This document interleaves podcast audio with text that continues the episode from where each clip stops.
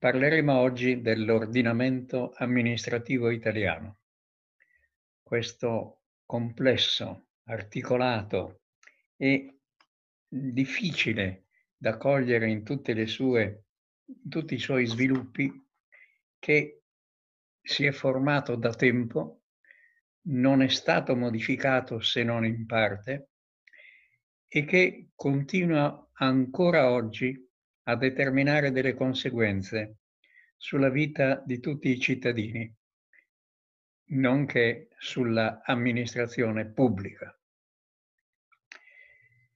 L'ordinamento amministrativo italiano si è formato dopo la Costituzione del Regno d'Italia nel 1861 e con una legge che fu formata in breve tempo la legge 20 marzo 1865, chiamata di unificazione amministrativa, perché si doveva dai vari stati e staterelli che componevano allora l'Italia fonderli, unificarli anche dal punto di vista giuridico-amministrativo. Questa legge di unificazione del 1865 che tanta importanza ha avuto e ha nel nostro sistema, ancora quello attuale, era composta da un articolo solo, che approvava sei allegati. Con questo termine degli allegati si indicavano del, altre leggi, come se fossero dei codici che erano uniti a questo articolo di legge e questi allegati erano distinti, secondo il costume di allora, con le lettere dell'alfabeto. I sei allegati riguardavano le strutture, le nervature dello Stato ed erano l'allegato A, legge comunale e provinciale, B, pubblica sicurezza, C, sanità pubblica, D, Consiglio di Stato. E abolizione del contenzioso amministrativo, cioè cambiamento del sistema di giustizia amministrativa, F, lavori pubblici. Queste sono state le strutture, l'impalcatura, le fondamenta dell'amministrazione italiana. Naturalmente questo testo si è ispirato al diritto amministrativo francese di tipo napoleonico e il risultato è stato quello di un regime amministrativo che allora, e in parte anche adesso, era accentrato e piramidale. Secondo alcuni studiosi, i legislatori del 1865 hanno imposto un sistema di legislazione estraneo alle tradizioni nazionali si è detto è una legge straniera. Altri invece ritenevano e hanno ritenuto che questa tradizione non, non esisteva e le leggi del 1865 corrispondevano ad un sistema di diritto che vigeva in tutti gli antichi stati di, del 1800. Insomma, questo sistema fu criticato da alcune persone, da alcuni studiosi, fin dall'inizio. Ma bisogna anche considerare che esso fu imposto dalla necessità di realizzare l'unità nazionale, avvenuta per effetto degli avvenimenti del 1859-1860, valga per tutti l'impresa eh, un po' singolare, eh, sbalorditiva di, dei mille di Garibaldi, tutto questo era avvenuto in modo data la situazione che vi era allora dei precedenti stati, si ritenne che un sistema accentrato poteva apparire come il più manovrabile da parte di un saldo potere centrale e in questo modo sono state fatte cadere tutte quelle istanze e promesse di autonomie locali e di federalismo che erano state proposte nel corso del risorgimento. Ora qualcuno potrebbe dire ma perché si va a riprendere questa antica legge del 1865? Perché questa legge ha dato l'impronta, il timbro al sistema amministrativo italiano e in parte è ancora vigente. La cosa importante è che nonostante le varie modifiche che sono state fatte, la struttura amministrativa dello Stato delineata nel 1865 da questa legge di unificazione è rimasta sostanzialmente immutata fino al 1948. I vari governi che si sono succeduti dal 1800 in poi, Zanardelli, Crispi, Mussolini, non hanno inciso su questa struttura. Ciò vale anche, attenzione a quello che dico, per il periodo che va dal 1922 al 1943, che nonostante gli slogan della rivoluzione fascista, eccetera, non ha cambiato il precedente sistema amministrativo, anzi sono state compresse o addirittura eliminate molte libertà civili e politiche. E sono stati introdotti invece dei rituali politici propagandistici, adunate di folla, discorsi alla folla, bandiere, sfilate, eccetera. E l'accentramento amministrativo è stato reso più rigoroso. Quindi i muri maestri amministrativi non sono stati sostanzialmente toccati.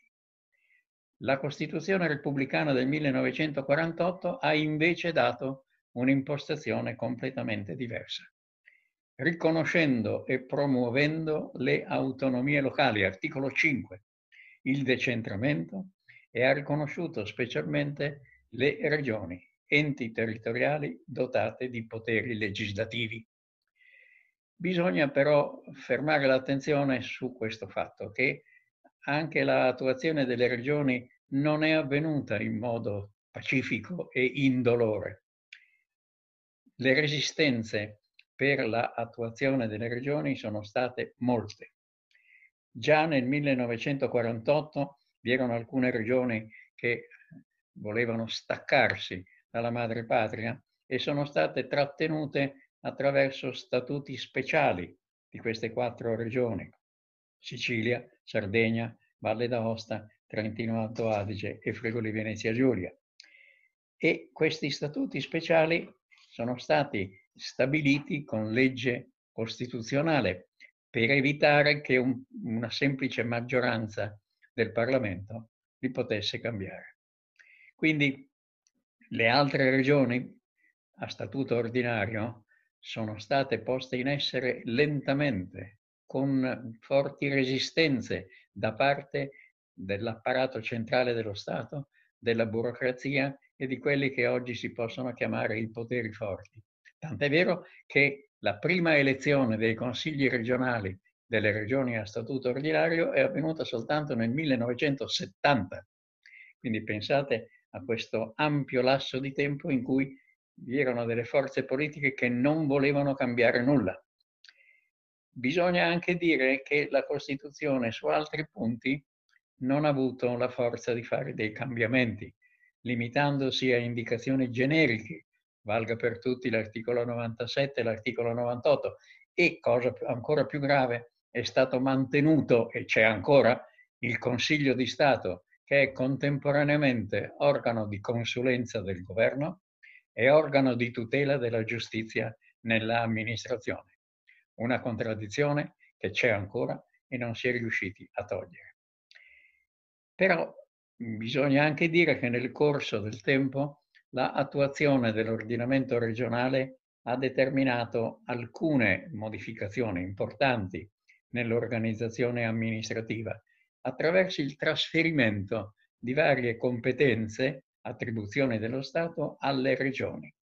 Ciò è avvenuto prima in parte nel 1972, ma specialmente nel 1977, attraverso un complesso di leggi che sono state poi approvate e promulgate con decreto del Presidente della Repubblica, numero 616, un decreto che, con forza di legge, che ha stabilito un ampio trasferimento di attribuzioni dallo Stato alle regioni.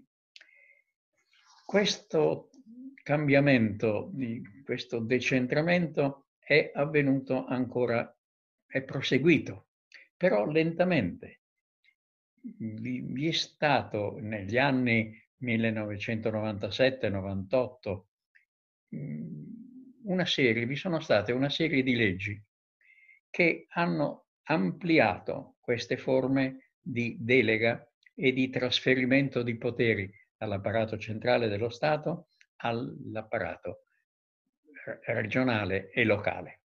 E sono stati introdotti alcuni principi che conviene, sia pur brevemente, mettere in luce. Il principio di sussidiarietà, dove i compiti e le funzioni amministrative dovrebbero essere attribuite innanzitutto all'ente o alla comunità di base, quella più vicina al cittadino, il comune. E soltanto per quanto non è possibile che ciò sia svolto da parte del comune, si passa al gradino, per così dire, successivo e quindi ci deve pensare la provincia. Per tutto ciò che la provincia non può fare, deve pensarci la regione. Per tutto ciò che la regione non può fare, deve pensarci lo Stato. Questa specie di scalinata è espressa con il termine del principio di sussidiarietà. Sempre in queste leggi sono stati indicati dei principi molto ampi, molto importanti, che però non sono stati tradotti in concreto. Ad esempio, si è detto che la pubblica amministrazione deve agire secondo il principio di efficienza e di economicità. Quindi soppressione delle funzioni e dei compiti divenuti superflui. Non si è realizzato questo. Ancora oggi si parla di enti inutili che non si riesce ad eliminare. Principio della cooperazione tra Stato, Regione ed enti locali.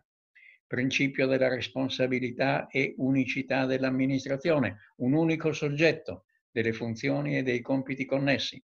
Anche questo non sempre è stato realizzato. Principio di omogeneità, di adeguatezza. Insomma, sono stati stabiliti tutta una serie di principi che dovranno ancora essere attuati.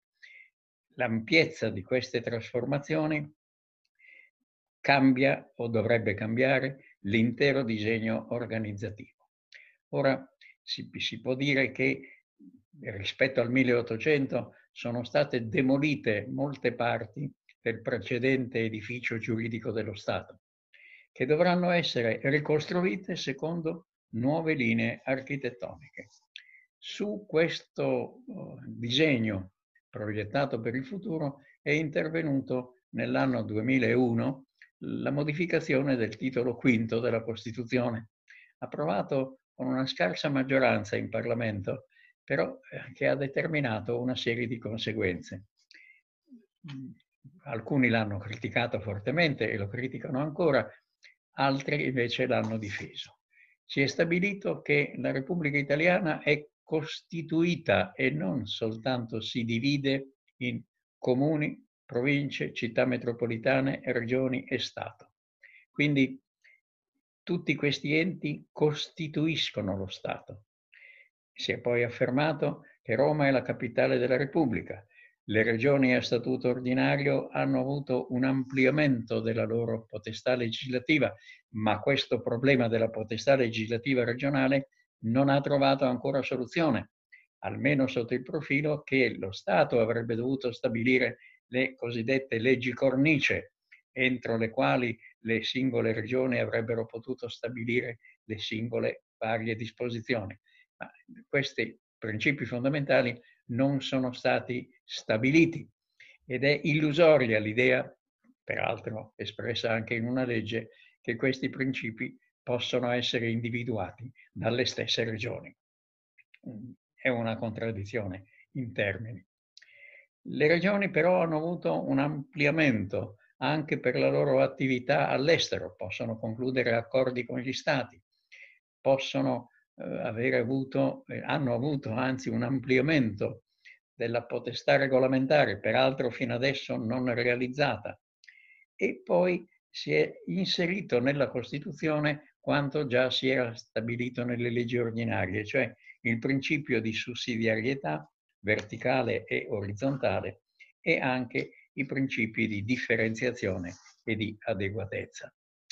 Insomma, tutto questo fa vedere che ancora oggi il sistema organizzativo, l'organizzazione amministrativa dello Stato italiano è in fase di assestamento, di ampliamento. Vi sono sempre delle forze che tendono al cambiamento, ma delle forze che per un certo periodo di tempo hanno prevalso, che vogliono mantenere la situazione attuale. Un punto importante è questo, che si è voluto stabilire il rifiuto del parallelismo tra funzioni amministrative e funzioni legislative, perché un tempo si era detto che le regioni potevano svolgere attività amministrativa soltanto nelle materie in cui avevano potestà legislativa. Invece si è detto no, il problema è, deve essere rovesciato. Le funzioni amministrative devono essere attribuite all'ente più vicino al cittadino, in base al principio di sussidiarietà. Naturalmente eh, tutto questo eh, rimane molte volte nel limbo delle buone intenzioni, perché in concreto vi sono, per esempio, tra Stato e Regioni dei contrasti piuttosto forti davanti alla Corte Costituzionale e si è cercato di stabilire una specie di cuscinetto tra Stato e Regioni, con la conferenza permanente Stato-città e Stato-regione, cioè questo organo che tende a vedere prima in via preventiva il contenuto delle leggi e dei decreti delegati che tendono a vedere le competenze dello Stato e delle regioni. Nonostante questo cuscinetto giuridico, la materia è ancora aperta e presenta una serie di difficoltà, perché molte volte i tentativi che sono stati fatti di creare sempre questo perno essenziale dei principi fondamentali delle materie a legislazione concorrente non hanno trovato effetto. Quindi l'ordinamento amministrativo dell'italiano si presenta, come si vede, estremamente complesso. Nasce da un sistema a centrale piramidale che c'è ancora in parte. Pensate al sistema delle prefetture, di cui nella Costituzione non si parla, ma che nella realtà attuale hanno un rilievo notevole. Su tutto questo sistema vi sono alcuni organi che bisognerà esaminare perché su tutto l'ordinamento amministrativo noi troviamo alla cuspide di questo grande complesso amministrativo varie figure. Quella più importante e determinante è quella costituita dal Presidente della Repubblica.